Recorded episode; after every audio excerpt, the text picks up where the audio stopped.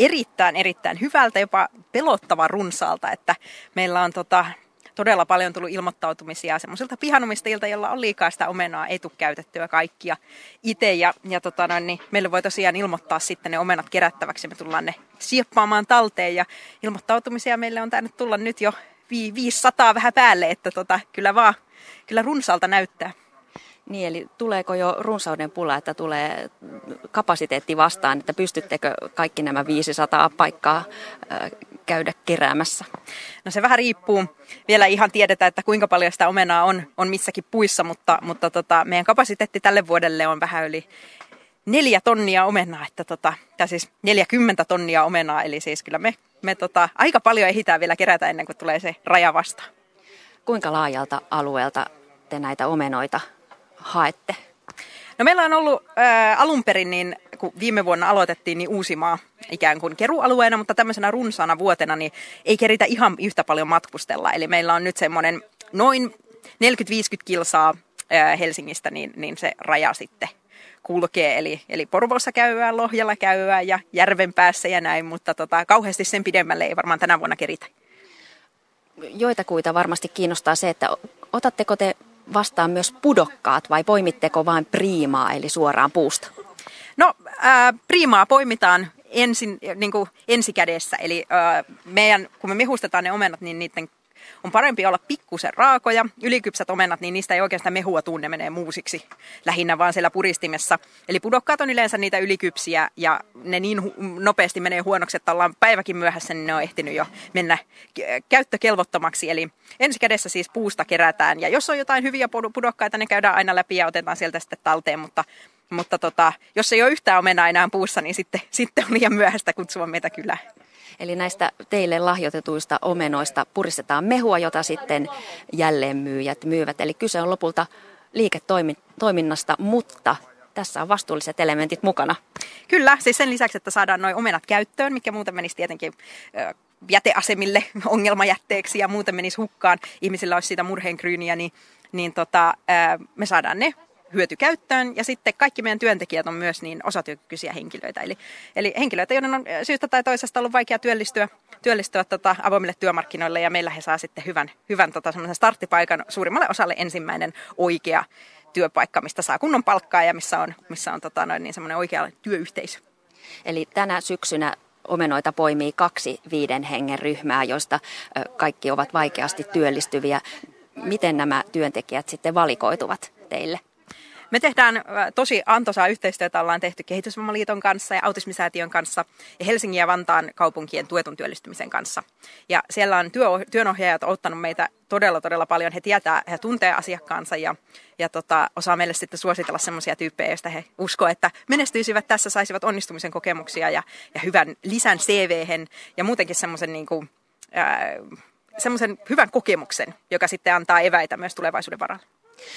Vieressä on myös Joakim että Olet ensimmäistä päivää töissä omenoita poimimasta, poimimassa. Miltä työn aloitus on tuntunut tähän mennessä? Joo, tämä on ollut oikein mielenkiintoinen al- aloitus, että on päässyt niin arjen ja duunin syrjään kiinni, että oikein hy- hyvä, hyvältä näyttää ja, ja voisi sanoa suoraan, että tunne olon aika kylläiseksikin. Että. Eli on tullut maisteltua? Joo, kyllä. Tämä oli oikein hyvä lö- löytyi tämä duunipaikka, kun mä tykkään syödä omenoita, ehkä vedellä vähän liikaakin. Ja nyt se on, ja niitä on oikein mukava itse äärellä myöskin työskennellä, että tulee hyvän, hyvän, hyvän tarkoitukseen nämä omenat. Miten helppoa tai vaikeaa oli, oli päästä tänne töihin? No ei enää kauhean pitkä aika mennyt edellisestä työkokeilupaikasta. Mulle vinkattiin tuon, oliko se autismisäätiön kautta, että, että, että tämmöinen paikka olisi. Ja sitten ja tuossa kes, juhannuksen jälkeen oli työhaastattelu Pasilassa ja niin oikein, oikein, ma, ma, oikein mainiosti. Minkälaista kokemusta mielestäsi tarvii tai mi, miten olet harjoitellut tätä muuta kuin syömällä omenoita? No, Tarviko voimia?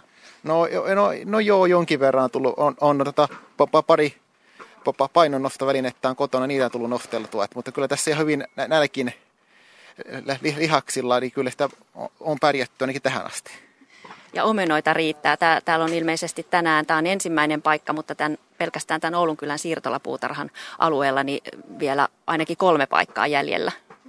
Jo, joo, kyllä näin.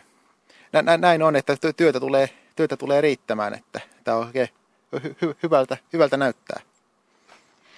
Susanna Pykäläinen, yrityksesi siis työllistää vaikeasti työllistyviä ihmisiä loppukesästä on käyty vilkasta keskustelua vammaisten työllistymisestä, lähinnä sen hankaluudesta.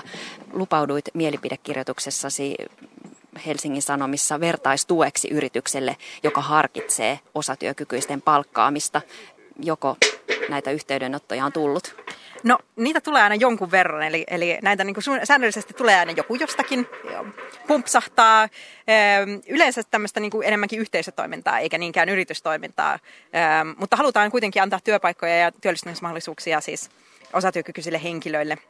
Ja mulle yleensä soitetaan just silloin, kun halutaan työllistää oikeisiin työsuhteisiin maksaa palkkaa.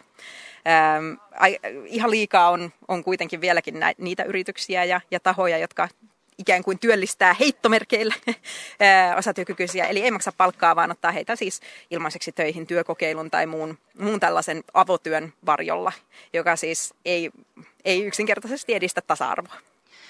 Ennakkoluulot ovat varmasti yksi iso syy tähän palkkaamisen hankaluuteen, mutta erilaisia tukia, esimerkiksi palkkatukia on jo käytössä työnantajille. Tuntevatko yritykset ja työnantajat nämä proseduurit riittävästi vai voiko tämä palkkaaminen tyssätä byrokratiaan? Voi myös tyssätä byrokratiaan. Palkkaamisen, palkkaamisen tuista on aika moni mun kokemuksen mukaan tietoinen, mutta sitten se, että, että enemmän tulee varmaan esteeksi se, että ei ihan ehkä näe sitä paikkaa sille osatyökykyiselle henkilölle omassa työyhteisössään tai organisaatiossaan, eikä ihan ehkä osaa räätälöidä sitä työtehtävää tarpeeksi hyvin. Eikä myöskään ehkä tiedä niistä muista tukimahdollisuuksista, esimerkiksi työnohjaajien tuesta ja muusta, joka sitten, he on niin kuin siellä olemassa, jotta se saataisiin hyvään alkuun ja hyvin jatkumaan kestäväksi työsuhteeksi se, se juttu. Että, mutta työnantajien pitää myös olla valmiita joustamaan, soveltamaan ja, ja tota, löytämään sieltä organisaatiosta niitä vähän piilotettuja työtehtäviä.